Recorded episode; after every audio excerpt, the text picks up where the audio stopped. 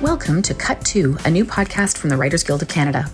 In each episode, we focus on a particular subject relevant to Canadian screenwriters and their art, whether it's an individual screenwriter and their body of work, an aspect of the craft, or a pressing issue in the industry. In this episode, we cut to the WGC's 2021 nominees for Best Comedy Series script. I'm Jenica Harper, showrunner of CTV's Jan, and as 2020's Best Comedy Series winner, I was asked to be your host today. Joining me are three of the WGC's 2021 Best Comedy Series nominees Kayla Lorette and Evany Rosen, who are nominated for their script Who Are These Women? from their Crave series New Eden, which they co created, wrote, and served as showrunners. And Winter Tekenos Levy, who is nominated with her co writer Kurt Smeaton for their Schitt's Creek episode Sunrise, Sunset. I am thrilled to be talking with some of our comedy uh, WGC nominees this year Kayla, Evany, and Winter. Congratulations on your nominations. They are fantastic shows and specifically episodes. And just before we get started, could I ask all three of you to just say a few words about, you know, introducing yourself and your show and maybe also a couple of other other recent credits so people have a sense of of what you're up to? Kayla, how about you? Oh my God. Okay, great. Uh, hi, I'm Kayla, and I uh, co created New Eden with Evany Rosen, who you will be hearing from in just some seconds. Uh, we also show ran that show, and it was a really wonderful experience. And other credits, oh my goodness, I feel like I'm going to screw this up. But yeah, I've been writing on a few different things. Some animated projects for Blue Ant is like the, the the recent stuff. A lot of things that are in development, which is exciting during this pandemic time. But yeah, that's all. Excellent. Thank you. Um, Evany, let's follow up with you. I mean, seconds later is right. Here I am. I'm Evany Rosen. I uh, I am Kayla's uh, co-creator uh, uh and co-showrunner on New Eden. Um, and gosh, what else? Very similar energy of you know just working on showrunning a few projects in development in a way that we're all feeling right now because COVID. So yeah, just kind of poking around some maybe shows for the time being, which I feel like is the vibe. Love a maybe show. Love it. Winter. Hi, yeah. Um, I am also a writer, and uh, I am here because of Schitt's Creek, which is you know a little show that uh, now of it become very huge. Um, but yeah, and I've written on some sort of sketch shows like Beaverton in 22 minutes. Um, a little bit at Kim's Convenience, and uh, yeah, most recently an animated show for like, God, who is it for? I don't know. Uh, Family Channel, I think. Um, it's but it's a really sweet like. I guess it's it's twelve year old boys age. It's kind of like an Adventure Time vibe. So it's been really fun to fun. to do animation and uh, and then yeah, a couple of maybe shows poking around here and there, but also really tried hard this year to just like write new stuff, which has been terrible. it's really hard to write alone. And I'm like realizing how much I uh, miss working with people and it's hard to write alone. yeah. Yes, and it has been a very hard year to do some certain kinds of creative things, I think. But um, thank God for maybe shows uh, during the pandemic. Um, so, okay, so this is great. So, uh, some of, one of the things that I want to talk to you guys about is um, sort of your background coming to. So, you're you're all um, nominated as writers of co- of scripted comedy, but I think you all have a variety of kinds of comedy and writing backgrounds, and I'd love to talk about sort of those different paths to to how you ended up here and um, and specifically you know the, you know there's there's sort of this this the real writing path it's just scripted you know working on pilots and trying to break into rooms and then there's performing and working on sketch and an improv and stand up and um, and I think you guys all have some, you know, a varied background that way. So I'd love to hear from you in terms of um, sort of that path for you.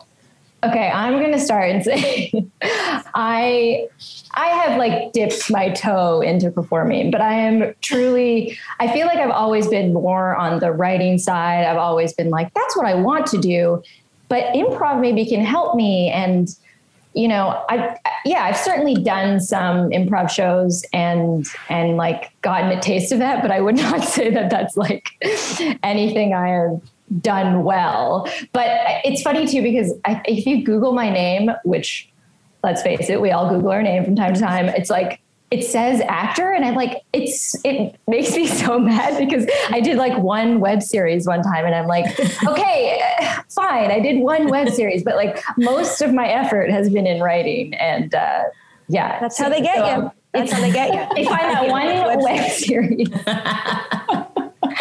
and that's it for me. I guess I'm an actor. So yeah. But um, Kayla and Evany, you guys have so much experience on the performer side. So please take it away.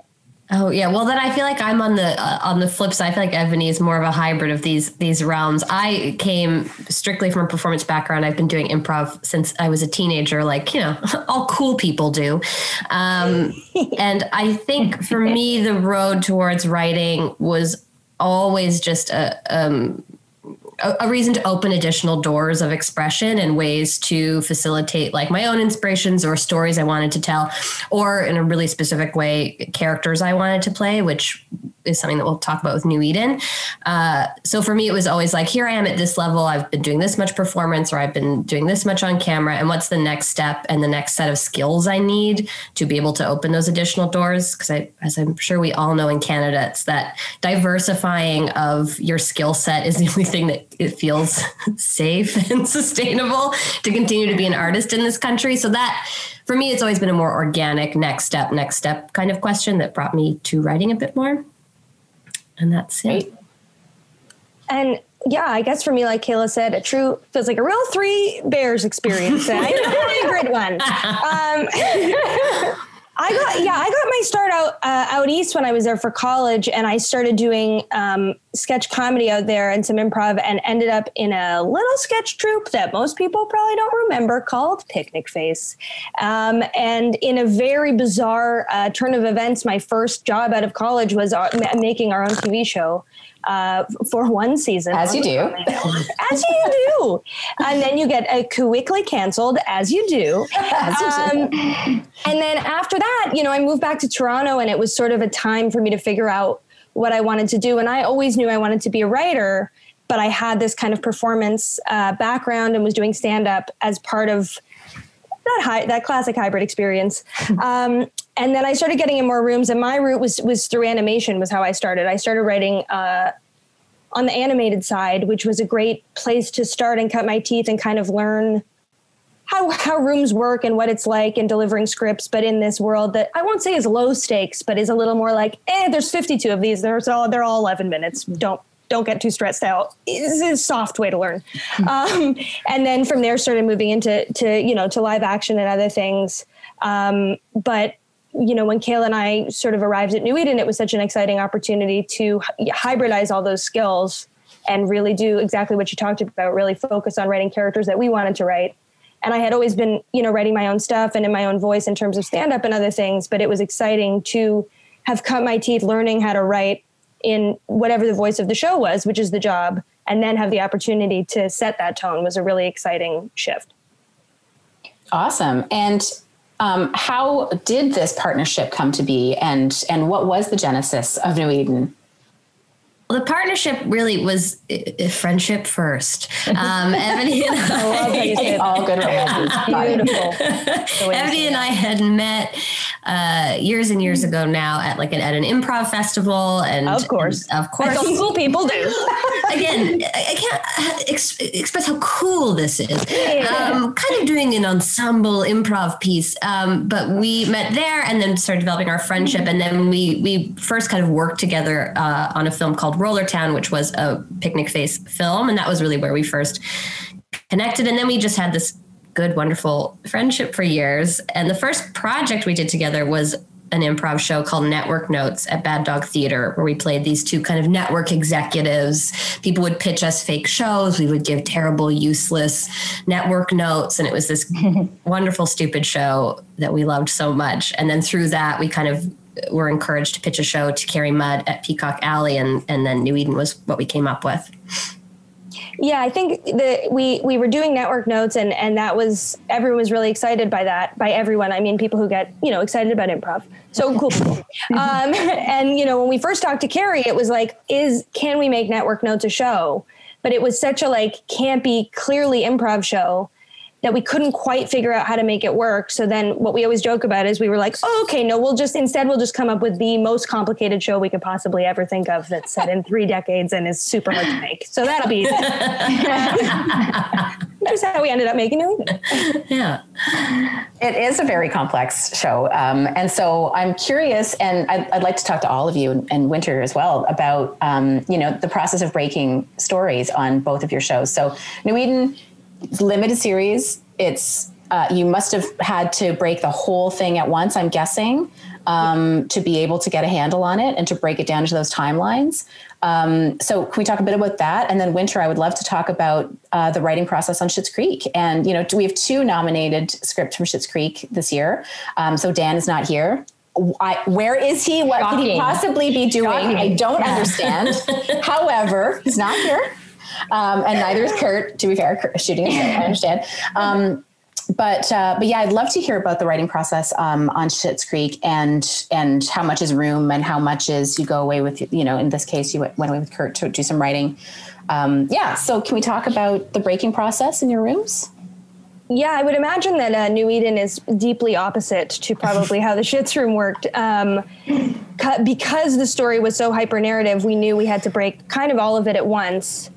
Uh, at least the larger the larger arcs of it. Um, and it was also the deci- the reason that Kayla and I made the decision to write all eight scripts, um, which we might not have on a different form of show, but on this show, it just felt like the voice was so unified. It was kind of like a four hour miniseries almost that was broken up into episodic television. So we just felt like we needed to maintain that voice all the way through. So I think did you guys oh, have sorry. a room though, or was it just the two of you? No, we, we did have a room. Mm-hmm. Yeah, so we had we had some wonderful brilliant writers in our room who were just incredible minds. So it was a real brain trust thing. And then we would work for some weeks and kayla and i would go off and each bang out you know we couldn't even outline this show really because it was so you know it's impossible to slug out even because it, there was so much jumping around. So we really kind of were creating new formats with these scripts in a way uh, just to make them readable for the network. Um, but we would each go away and kind of break one and start one and then come back to the room and workshop those and work our way towards the end of the season. Um, but it really was a front loaded process in terms of narrative at the beginning. And even kayla and i working on our own before the room started of trying to figure out we, we felt like we needed to know where all the bodies were buried and who had done what and have this kind of tight true crime narrative before we could start having fun and writing jokes. yeah, I feel like the early discussions of New Eden weren't even uh, very funny because it was a lot of like just like literal documents of timelines where people were, like just geographical information, and then to Evany's point of having to come up with these new formats because the scripts um, we're having to write edits, like we're writing mm-hmm. editing points and images that pop in. So there's all these new ways we had to kind of cr- just like cracking new script format. And then the room we did have was really there to like stress test those ideas and just like add and and kind of let us dump out all these endless details that we had come up with together this massive world building we had been doing. And then thankfully had these writers around to kind of poke holes at it uh, push us further ask questions and help us like f- further bury the mystery and surprise. Because we wanted it ultimately to still surprise people what the outcome was and to have big twists as any good like murder murder story should have. Um, but yeah, it was definitely having to figure out a lot of new stuff along the way for us, which was fun and exhausting and complicated. Yeah. and what was the rough timeline of that? The sort of the breaking of the whole season. It was we we had like a in, in, just a classic kind of Canadian way, the way broadcasting works here. Sometimes we sort of had a soft green light.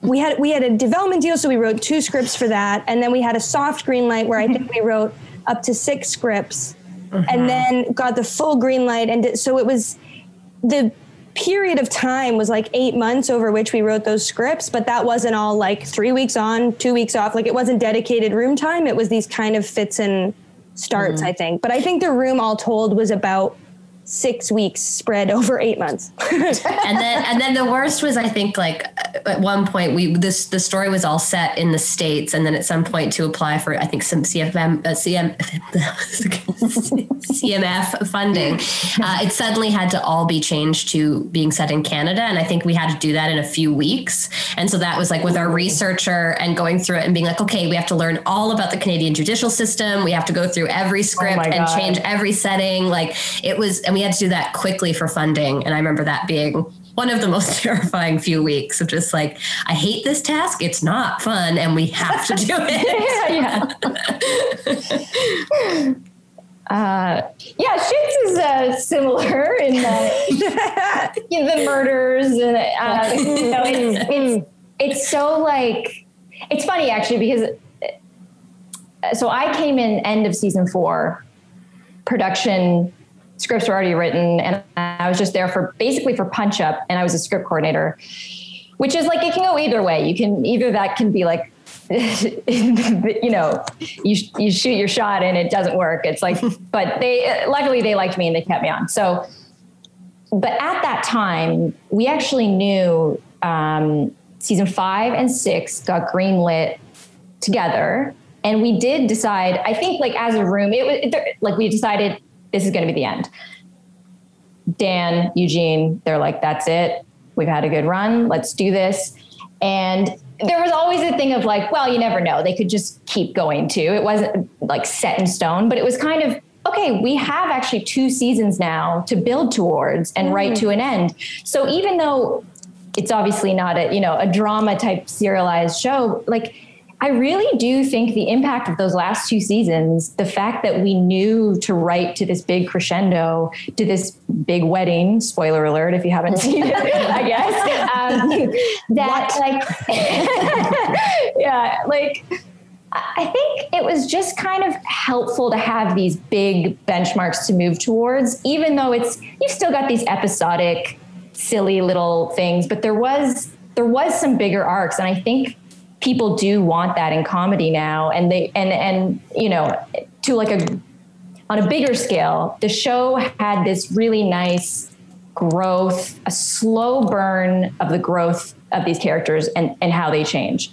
They really start out as like kind of mean shitty people. Mm-hmm. and by the end you really do care and love them. And i think that's what it did so nicely and why people really you know, really got on board, especially towards the later seasons, was like, yeah, we did have these big arcs, but it's slow. It's not like it's not like David became a nice guy overnight, and and it, it's it felt earned. Do you know what I mean? And mm-hmm. so, yeah, and and I think, yeah, we had it kind of takes away the the pressure of of like oh no what's this big finale when you you had just decided it like two years ago so it's kind of like we already know. We know what we're building towards, and now we can just finesse all the little things. So I think that it was actually helpful to have, um, yes, so those bigger arcs.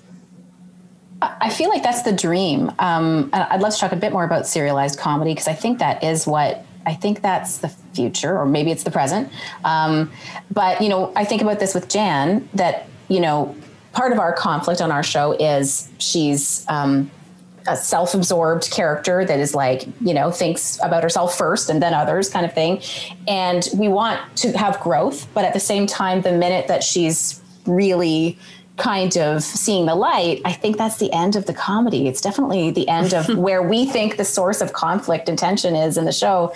So how do you but how do you kind of do the slow build? So i you know i'm i'm glad you spoke to that. I think having that two seasons to have a target that you're aiming for is really wonderful.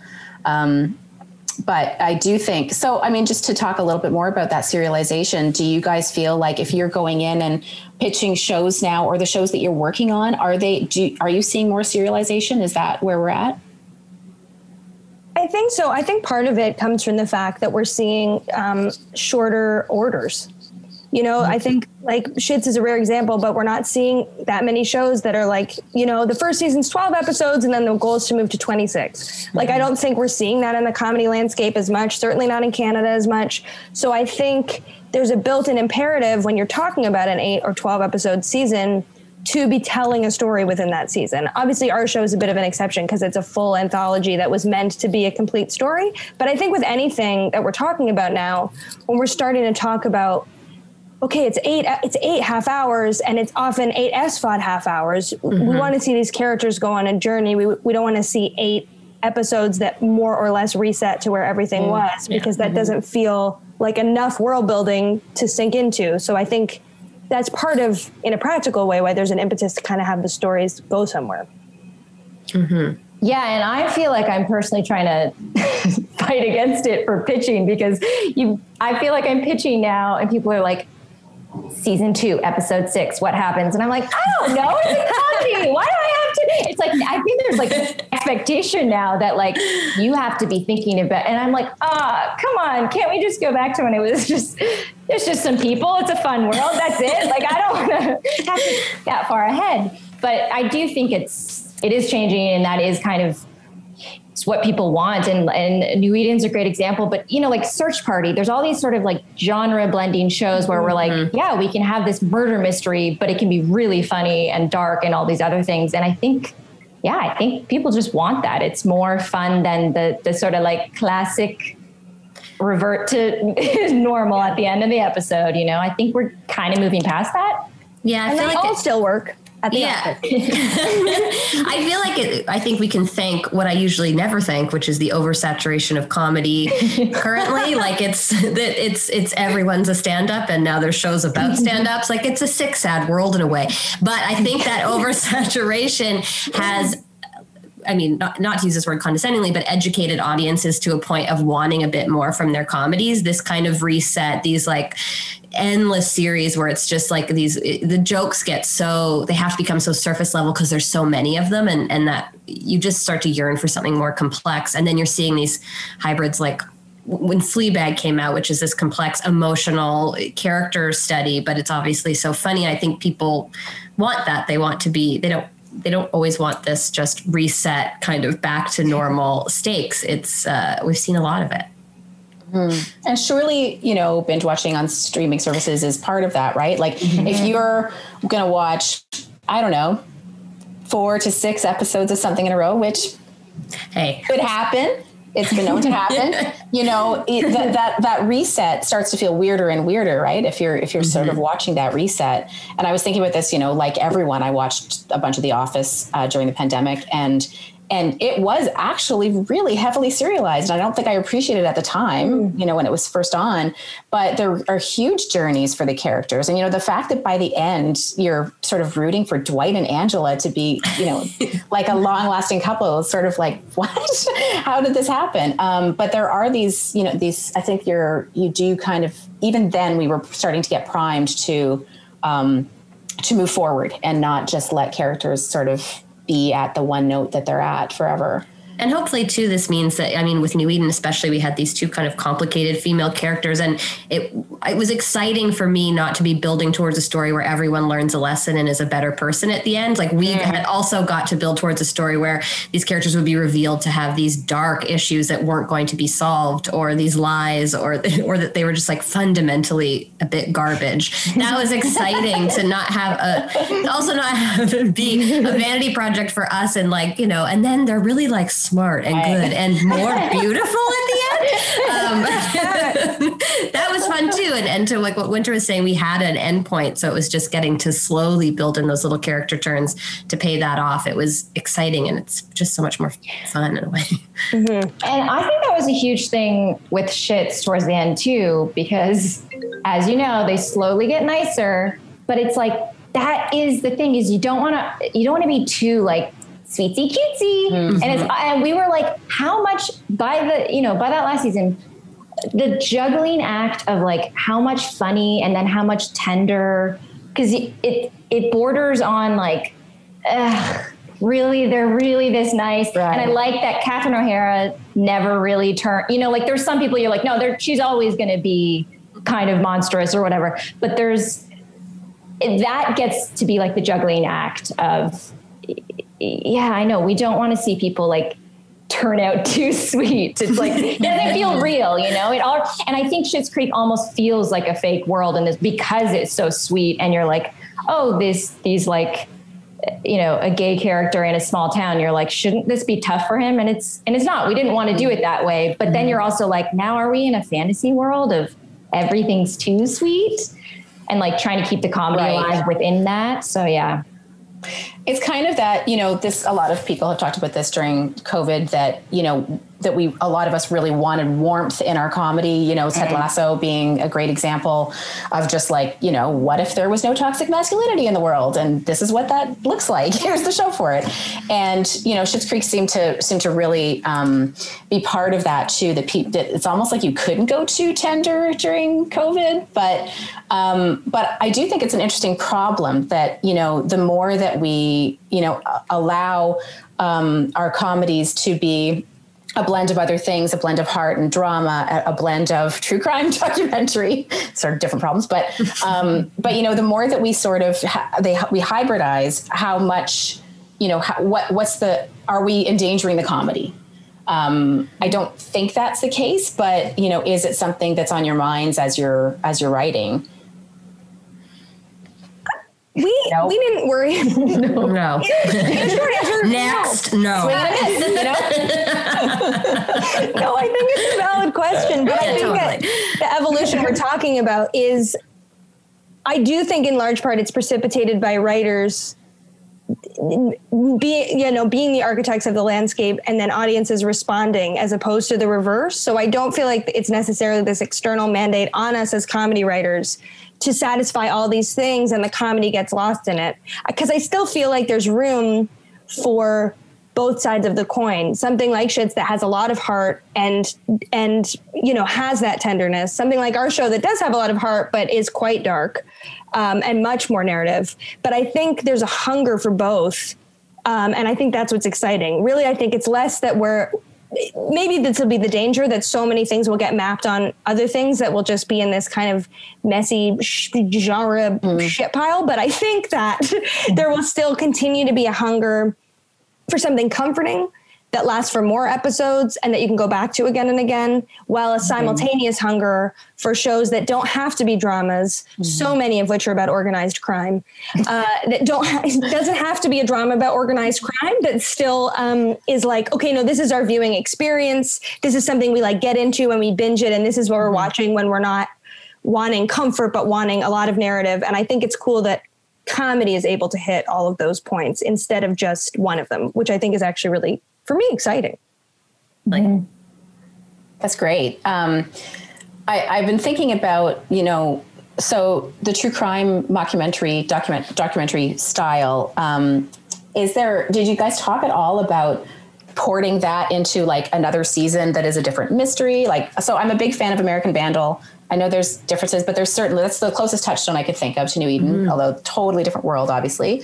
Um, but I loved that they. I was hoping they would just keep doing that, just keep doing like new mis, you know, these new mysteries, and uh, that, that can kind of explore a different world or or sort of ideas. Um, you know, in this case, you know, women's liberation and feminism and you know early you know and, and cults uh, but but is there is there another version of that that you could imagine doing another season of? Oh, we've yeah. Oh, yeah. that was like when we pitched the show. It was always an anthology series where the a second season would be a, a, new timeline, and it would always be through the lens of a documentary. Maybe that style would shift, but it would always center around two female characters, which Evany and I would play, and some crime.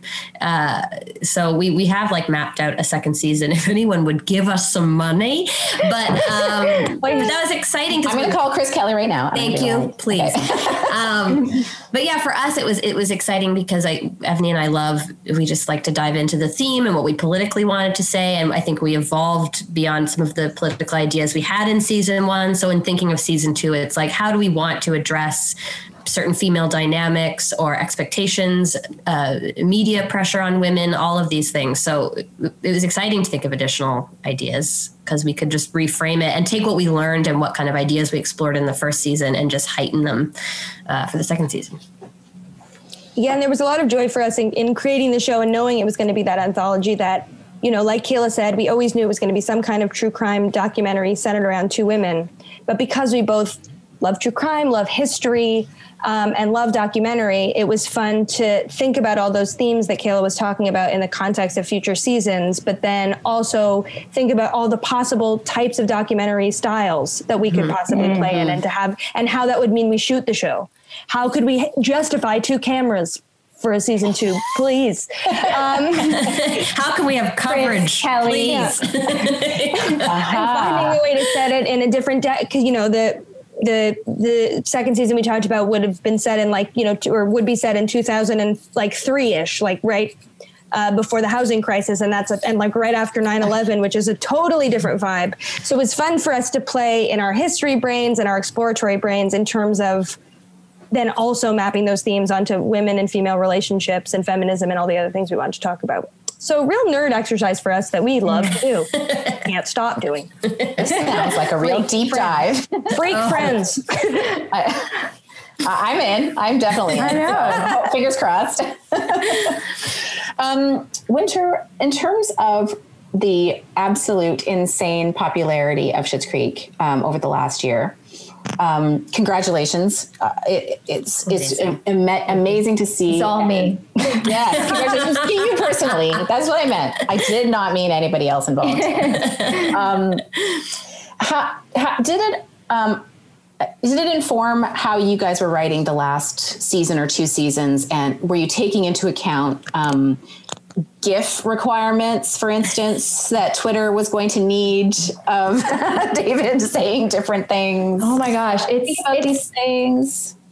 like it's funny because really I feel like so many people ask that too. Like what, you know, the last season you guys must have been it's like no, we were done before the pandemic. So before anything became that crazy level of like Emmy winning, which even as that happened because it was a pandemic, I was like is this real? Did I dream this? You know, it was so it was so surreal and just we're stuck at home, nothing felt that that it's really it was hard to like grasp what was happening but no i mean the last season ended before any of the sort of emmy accolades it was kind of having this momentum it was on netflix it started to be like oh people are talking about it okay cool but i think even writing that last season uh, everyone kind of felt like oh you know it's like it's going to have its nice little like last run and and i you know maybe Catherine will get an Emmy, that kind of thing. But we certainly didn't. We were like, she deserves one. Eh, Catherine should.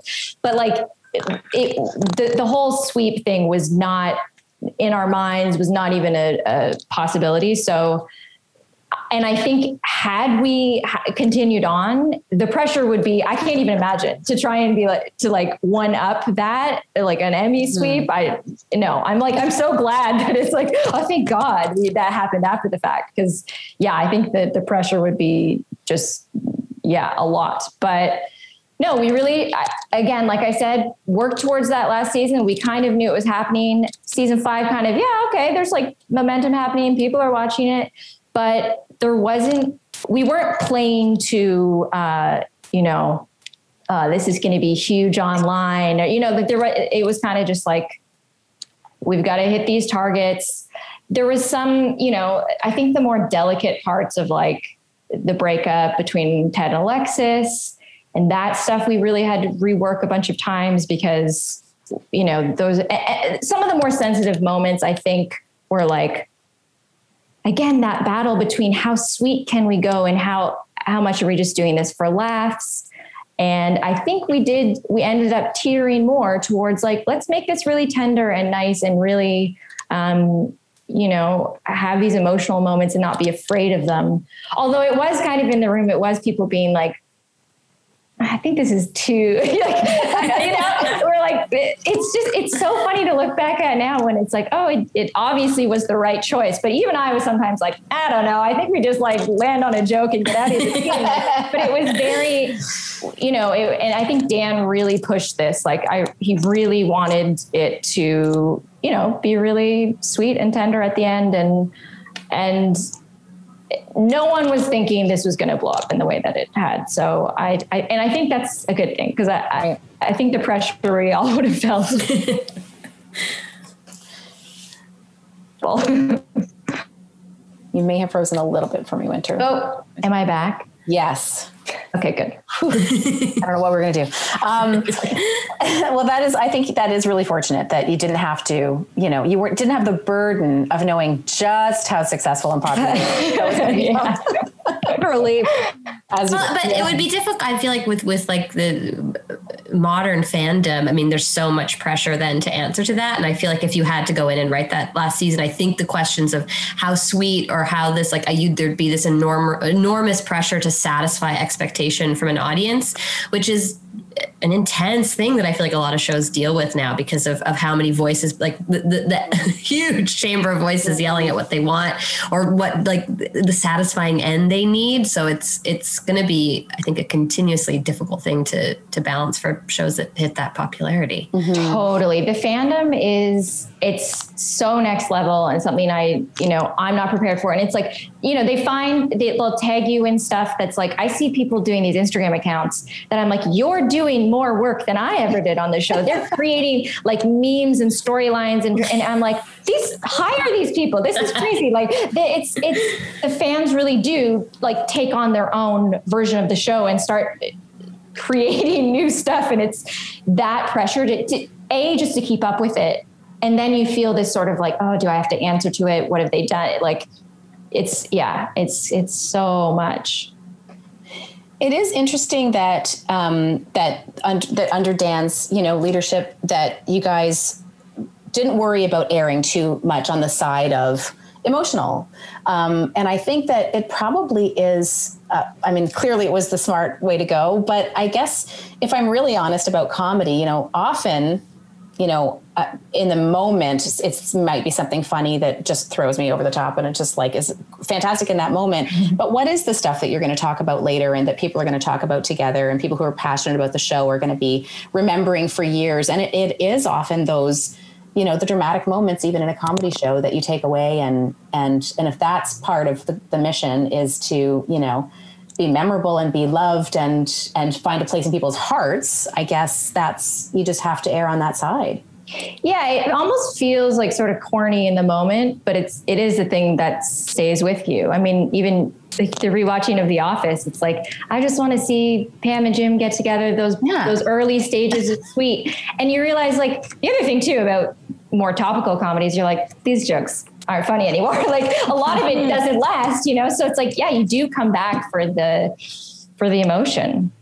I think it's as long as every I think it's it's up to showrunners and the writers to just be holding true to what the intention of the show is. I would hate a reality where everything was saccharine and super sweet because things like Ted Lasso hit so hard. That would be what a what a scary comedy world that would be. But uh, but you know these are I think these things are important. And with New Eden, it was like we would have discussions often of like how dark can we go and how serious can we go, and then what's the height of like complete absurdity like a giant novelty check or someone like falling down like how can we have both in the show mm-hmm. and and uh, but that was all to satisfy what our vision was so i think as long as the intention is clear and why you're doing those moments and why you're building in those heartfelt moments is is there then yeah i'm all for it it's so it's so beautiful well, you just touched on something. So, showrunning New Eden. Can we talk about that? Were you guys both first time showrunners for New Eden?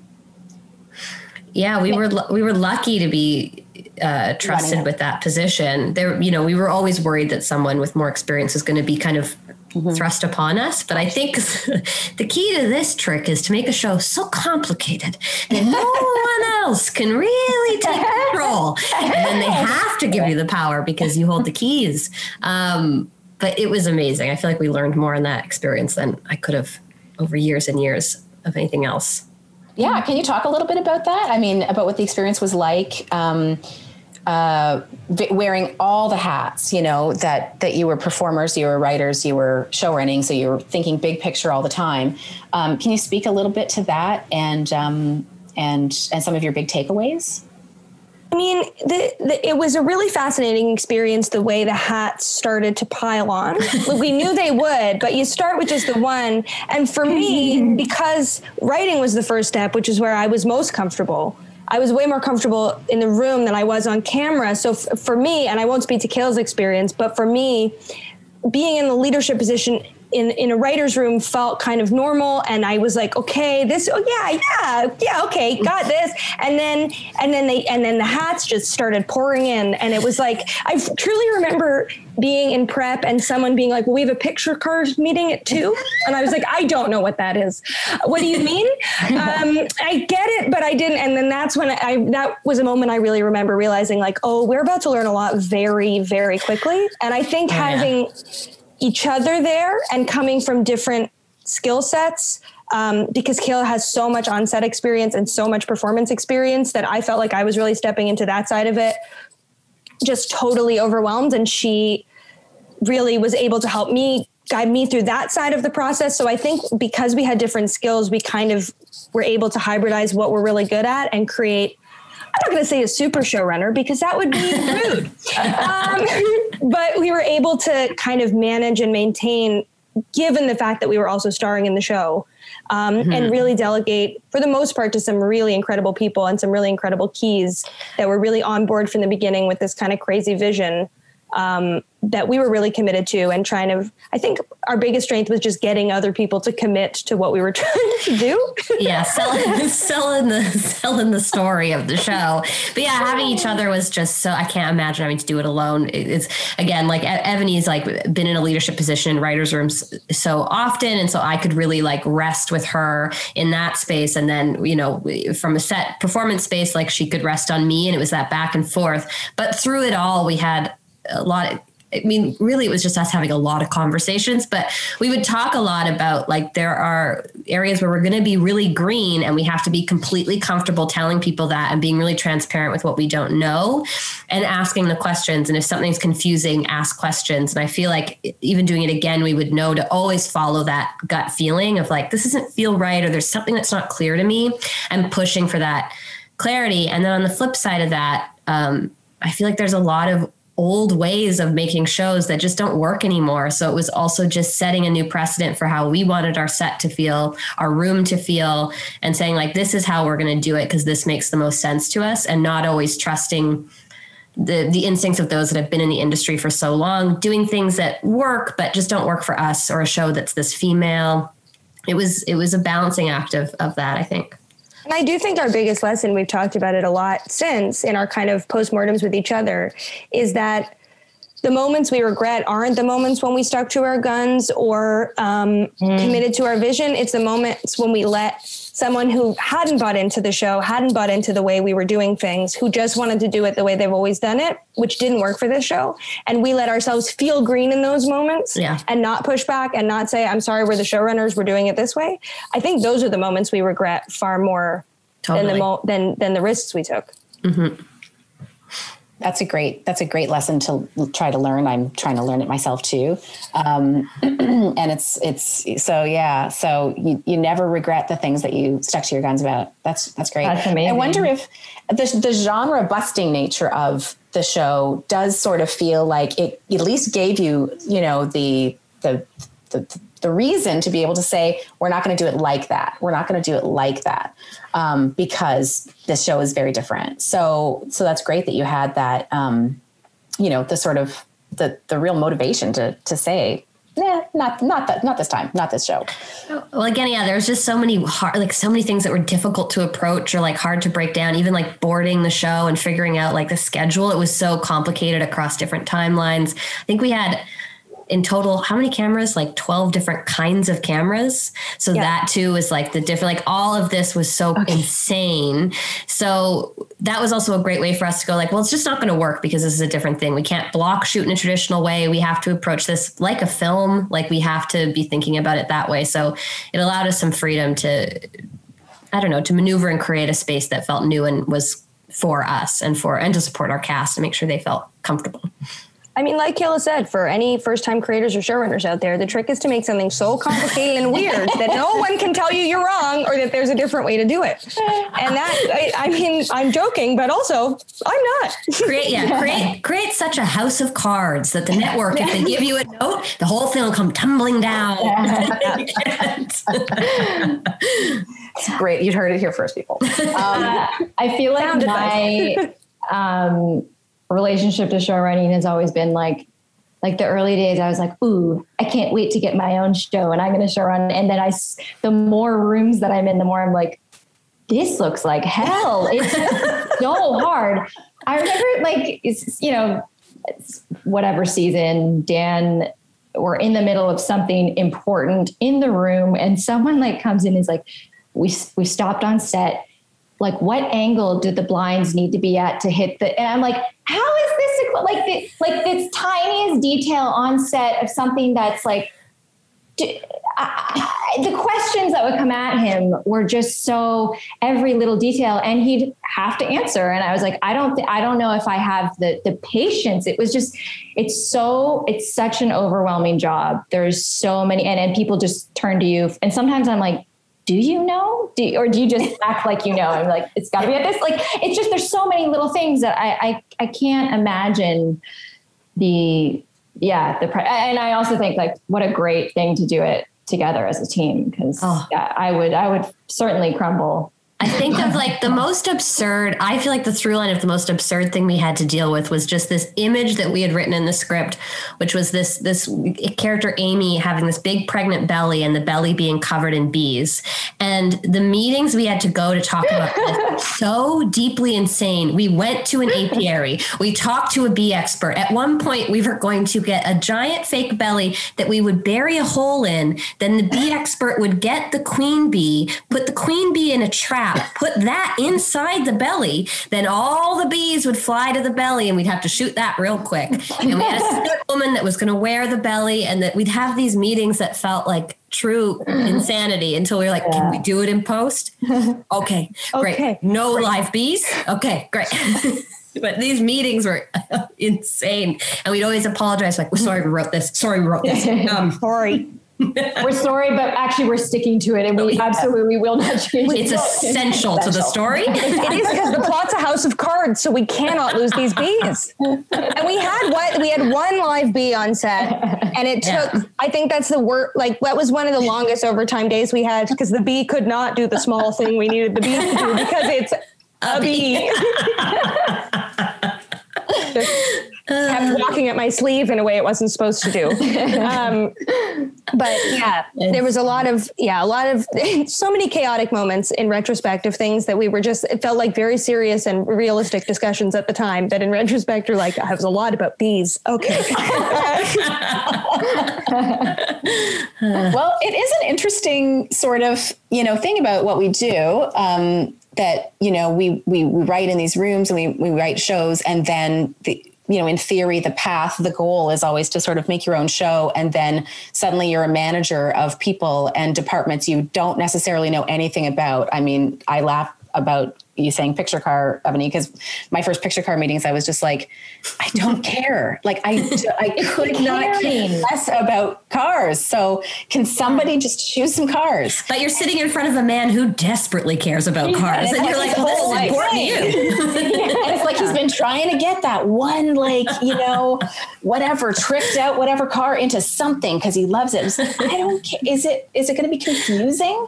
Then I don't want it. But you know, there is a lot of stuff you have to to start to pretend to care about.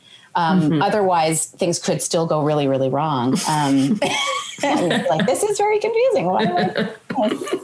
Um, well, it's such a weird thing about show running. I mean, many people have talked about this before on many podcasts, I'm sure, but it's like the the personality that makes a writer or a comedy writer doesn't necessarily naturally lend itself to being a great manager um, mm-hmm. and a super organized like team leader. Um, so it's so interesting to discover within yourself if you have a, the unlikely hybridization of those skills because there are people who are brilliant writers who are not have short tempers or not good at managing people or not good at managing details um, and there are people who are wonderful organized managers and can't write and that's why they don't get that job. But it's this weird job nobody like trains for. There's no like cfc program for this. It's just like do you have it's like people who are comedians who are really good at self promotion. It doesn't mean being good at the internet doesn't mean you're f- funny stand up. It's like a similar but much lower stakes analogy um, of just having to have the ability to do both of those things simultaneously, which is again why it's great to have a partner. Because when you just want to lose it, someone else is there to tag in and be like, "Hi, I love cars. Talk to me. Talk in my eyes." well, and um, I do think that um, there is, yeah, I feel like uh, I am concerned in Canada, especially, but you know, I think everywhere this is happening that with these shorter runs, like you mentioned, um, and with things being done a little bit differently, maybe there's more block shooting and less, you know, sort of shooting episodes one or two at a time. Um, that you know, our our writers going to be learning and training up and getting to see some of the process first, so that they're not. It's not sort of like writing, writing, writing, developing, developing, and then suddenly you have the show and you have to discover on the fly whether you're good at any of those, you know, those other skills. Um, I, I, don't know. I mean, did, did you guys have uh, opportunities? Have you had opportunities and, and, Winter as well to be part of the production process in, in any kind of way? Um, you know, yeah. so that you feel like you're building that along the way? Well, I actually I started, um, I interned at, at Bell Media and I worked at a, a, production company for two years before I was even, even had the confidence to be like, someone read my script. Like I was very, because I don't have, I didn't have like a artist background or performing i was like how does anyone get into tv how do you do this and so for me it was like oh if i if i kind of like break into production, I can maybe at least get a glimpse of like how it's made and that kind of thing. So for me, it it was a, a helpful tool just because I had truly no idea how like set works or anything. But mostly I was interested in the writing and I did get to like meet with creatives, writers, people and, and kind of see how that process worked. And and I and I I PA'd on some shows we had in production. So I really did get, I think, a good like glimpse at uh, you know well truly just i think being a pa is great because you get to see every single person's job and kind of figure out like oh what am i good at how can i fit in here and and i did i, I think i like assisted a showrunner and i kind of got a sense of like okay this job is way harder than i than i thought it was. I just like being in the room but good to know the that it is this, you know, I mean, we, we all know it's like this entire show is a beast and, and people care deeply about the props department in this and that it's just so important to, uh, you know, on top of everything, be like respectful of this as everyone comes in is doing an incredible job. And it's so important to not be like,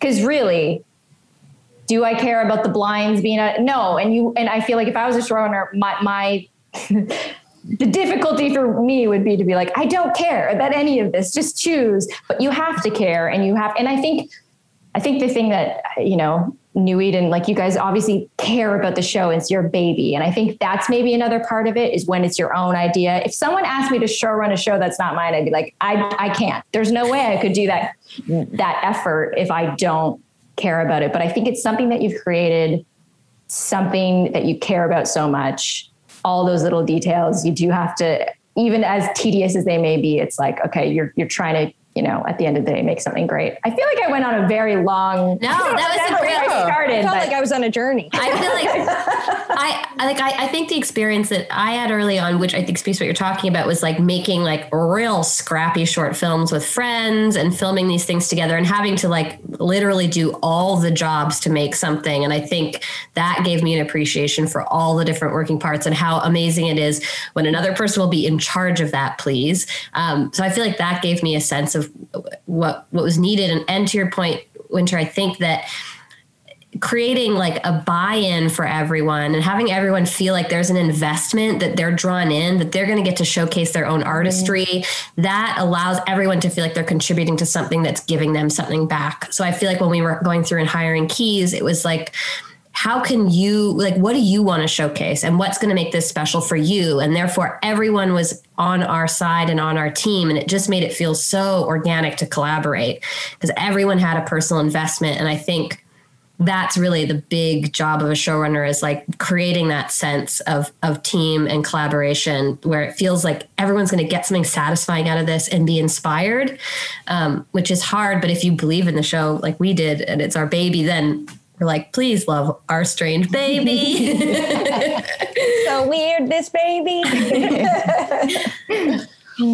uh, okay so a little bit of a um, uh, sort of circling back but I know people in comedy get asked this all the time, but how much improv um, comes to play came to play in your shows?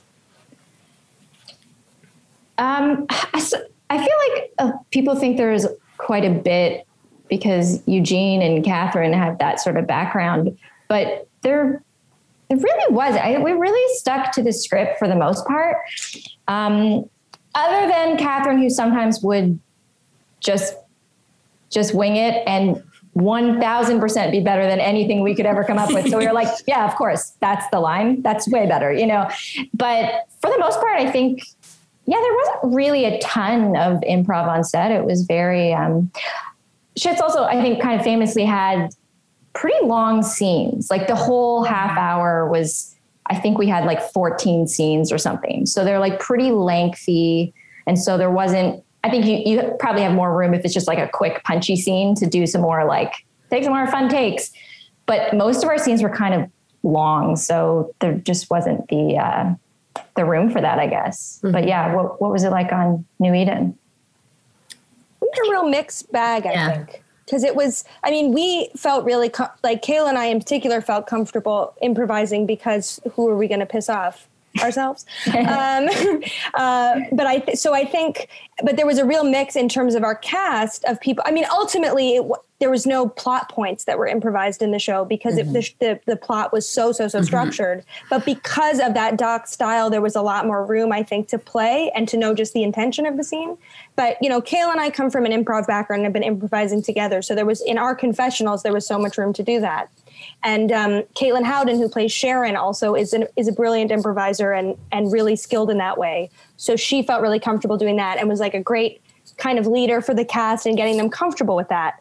But then, you know, Ronnie Rowe, who played Wyatt, is like mostly a dramatic actor, so he wasn't like it didn't occur to him as much to improvise in his but he was so text focused and so was Leah Dawes who um, played Max, and they were both very funny and wonderful. But it would their approach was much more to come from the text, come at it like theater actors would. So I think there was a real hybridization of moments that were like pure moments of like creation on set and improv that were a lot of the stuff in the house mm-hmm. and maybe in in our confessionals uh, but I would say for the most, it's always it's always more to script than people think. I think to speak to Winter's mm. Yeah, we were. I think it was it was mostly just it was like character nuance that felt the most improvised, and we really encouraged uh, especially like the central like cult figures of the of the show to be like this is what we've written but we chose you because there's some spark or you're bringing something so feel free to add extra detail or texture to your character as much as you as as you like in in takes but but then at the end of the day, when everyone's like, how much is improvised? It's like there was no time or money to have these extra takes where everyone's goofing yeah. around. It's like you we're running one. and this time let's have fun. No, it's like it's like there's like a hard schedule we have to yeah. stick to. So they were always genius moments and turns, especially Caitlin Howden. There's some things where I'm like, that's absolutely insane what you did. Yeah. Um, but yeah, it's hard to schedule those in. Yeah, and I think the other thing people are like, "Ooh, there's going to be so many fun improvised lines." It's like, yeah, but some of the biggest laughs, I think that if we did have the time to be, you know, do a goofy take, then but it didn't work for like the episode. You know, that's a, mm-hmm. there's a problem is sometimes the funniest stuff is just funny because it's it's wacky, doesn't make sense, doesn't actually work. So I think yeah, by the later seasons it was also like it's just there's no point in doing it because we end up cutting it and it, and then as you guys know, it's like, well, then in editing later, we're like, why do we do this? Like, so you just end up not doing as much. Yeah, uh, in some in some like comedy limbo, there's just a million little improvised tags where someone's like, and that's how I feel at the end of the scene, and none of that ever makes it in. Unusable. Unusable. The crew thinks it's hilarious, but yeah, yeah, you were sort of like okay. Um, I think it's really important for people to hear that. I just think it's really important for people who are not comedy writers to understand that um, that the script really is, you know, what you're, you know, the, the what you guys are nominated for is actually, um, you know, largely what made it to screen as opposed to, yeah, you did a little sketching out and then uh, actors did a lot of the work. Um, mm. No, I, the real skill of comedic actors, I think, is to be able to live to, to deliver a well-crafted joke that a room full of highly skilled comedy writers wrote the same way as spontaneously seven times in a row, hitting totally. the same mark. Like that's yeah. skill in itself that people, yeah. I think, and the improvising, yeah. yeah. is like the breath or the looking around or the intention. Like that's the improvising. That's the like bending around the line to add like just a subtle shift. And that's just performance. And to mm-hmm. point, yeah, like that's the impressive thing that we got to see so much with our cast. Awesome. Um, I wanted to ask you guys how you felt about. Um, so, first of all, let me ask you about um, animation. I think you've all just mentioned that you were were or are currently working on animated projects. Um, can you speak a little bit to that? Is there sort of are, are there opportunities for you know comedy writers um, in animation that are uh, that we're maybe we're not always talking about? We're we're talking about you know Emmy winning comedies. And, mm-hmm. um, but in fact, a lot of uh, comedy writers are working in animation right now. Yeah. I mean, I think there's a ton of I, I always encourage comedy writers to to to check out animation and to try to get into it because the best animation rooms I've been in have a real combination of people who come from an animation background and kind of vets who understand that process and will be able to guide you through in early stages because there's like weird things you can't do in animation uh, and to like kind of learn about what some of those are. Um, and then to have people who can really bring the, the jokes and the comedy to those because it's such a pure simplified form of comedy writing in a way because it's for you know a, a lot of the shows that i write on are for that 6 to 11 kind of sweet spot. Um, and they're always comedies. Um, and there's it's you know there's no it's it's it's just pure pure pure gag character comedy. Um, and so it's such a fun way to learn um, and a and such a fun process that's and a production process that's so different that is really fun to kind of write for and get another side of that experience. And i think it can really improve your scripted skills in the live action side. There's something very pure about writing animation that i really love.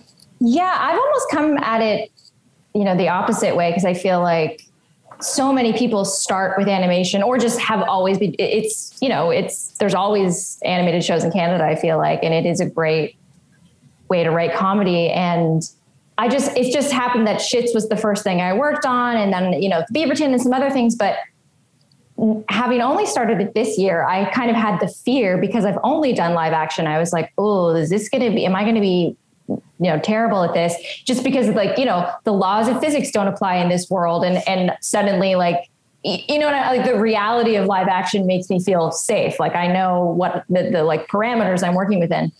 But um once you get over that i feel like I, I just wrote the script kind of oh, okay i'm just writing it like it's a comedy and then uh, or like a live action. And then you realize oh i can do so much more now. Like once you have the story then it's actually like oh, great. It's this like magical world that you can play within. And I actually, yeah, I feel like it's, it's more fun in some ways than uh, than live action, but it was it was it, it was scary at first that like transition where I thought like oh god I'm going to be I'm going to be like, I only exist in, you know, real world. I don't know how to write to this. I, am a robot in the real world. Gravity forever. so, um, but I, I've been really liking it. And I think the show that I've been working on is, um, like I was saying, is kind of Adventure Time vibe. It's very, it's very sensitive, and I like that it's like a show about boys, but it's it's got a lot of that sweetness. So I'm I'm, and then you know, and then also just like surrealism and craziness in it, and um, yeah, I think it's super fun. Well, and that part's so fun too. I've been doing a lot of, of adult animation, which is is so fun because you're not as you're just not restricted visually in the same way. And it's such a nice other part of your brain that opens up. I feel like often you're crafting like action lines that are just like as like tight simple expressive. But in this you get to explore like these images and and movement and things like purely from your brain. And i find it such an exciting exercise to get to really like sit in the visual and and picture every little motion and picture like what performance you'd want out of it. And i came to it from from doing voice work on on the, some of these pieces and improvising a lot in the booth in ensemble records, and then through that just naturally started helping it with script stuff, and it was such a great way in because it's I don't know removing the pressures of the physical world feels nice for the creative brain. Uh, uh, that's great. Thank you. I just got a message from Lana. Yes, we're going to wrap it up really soon. So I'm looking mm-hmm. for a good Capper question. um, I mean, I had a couple, but apparently Lana has questions also. So let's see. Um, uh, okay. So um, Lana's question is so, given the success of shows like Schitt's Creek and Kim's Convenience uh, on the international stage, um, you know, do we think that there's more um, there are more opportunities for Canadian comedies to sort of to go worldwide, to go international, um, and does that impact the prospects of making a comedy here at home? What do you think? Bloody hope so. Come on, it's time. Yeah, it's interesting seeing these kind of big dog American companies moving up, like Amazon having a full like Canadian development wing now, and all of these things. It's interesting. I of course feel slightly protective over our like homegrown like networks and that, but it's there's not a lot of opportunity to get those development deals and push forward. So um, there's only so much pie to go around. So this more international interest just feels good. It feels like there'll be a little less restriction. The classic, like, but how is this a Canadian story? Having to serve that constantly in this kind of like sterile way, I think will loosen, which I think will allow more creators just to be telling stories they want to tell. Um, so I think it'll be good. I hope anything more will be good. yeah. And I think I hate to be like the positives of the pandemic, but one of those things is that we can do these Zoom rooms from anywhere, and the, the border, it's like, come on, we can all be writing stories together and working on, like you said, Amazon, Hulu, whatever. Like, we can make shows for that at that level. I also, it's like, it's pretty clear that if you put these Canadian shows on Netflix, they blow up. It's like Americans love our shows. So, like, I think it's, um, yeah, it's it's not that I, there's like there used to be a thing of like well Canadian comedy is it's, it's specific. It doesn't transfer and comedy doesn't transfer. British comedies transfer. We watch American stuff. It's I think it's all very um, it's starting to like blend and uh, yeah I, I, I hope that things like Schitt's and Kim's just kind of pave the way for more mm-hmm. you know? And Schitt's had did that thing too of we're sort of like small town somewhere in North. America where you can't admit that you're Canadian, you know, which I'm like, let's get over that. It's fine. And also, let's make a show about Toronto. I feel like there's a show about, I mean, this is whatever, but there's yeah. a show about every big city. Why can't we do a Toronto focus show? a show where Toronto is the fifth character. yes, yeah, these women.